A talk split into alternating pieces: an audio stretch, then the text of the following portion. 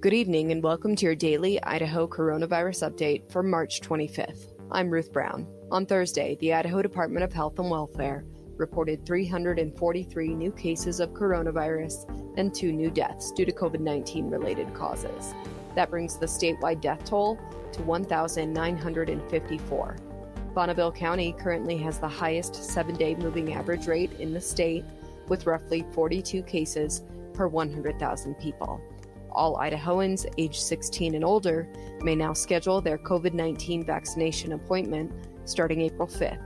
So far, more than four hundred six thousand Idahoans have received at least one dose of the vaccine.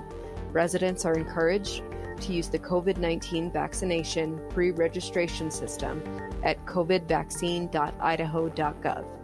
We'll see you back here tomorrow. Until then, stay safe, Idaho.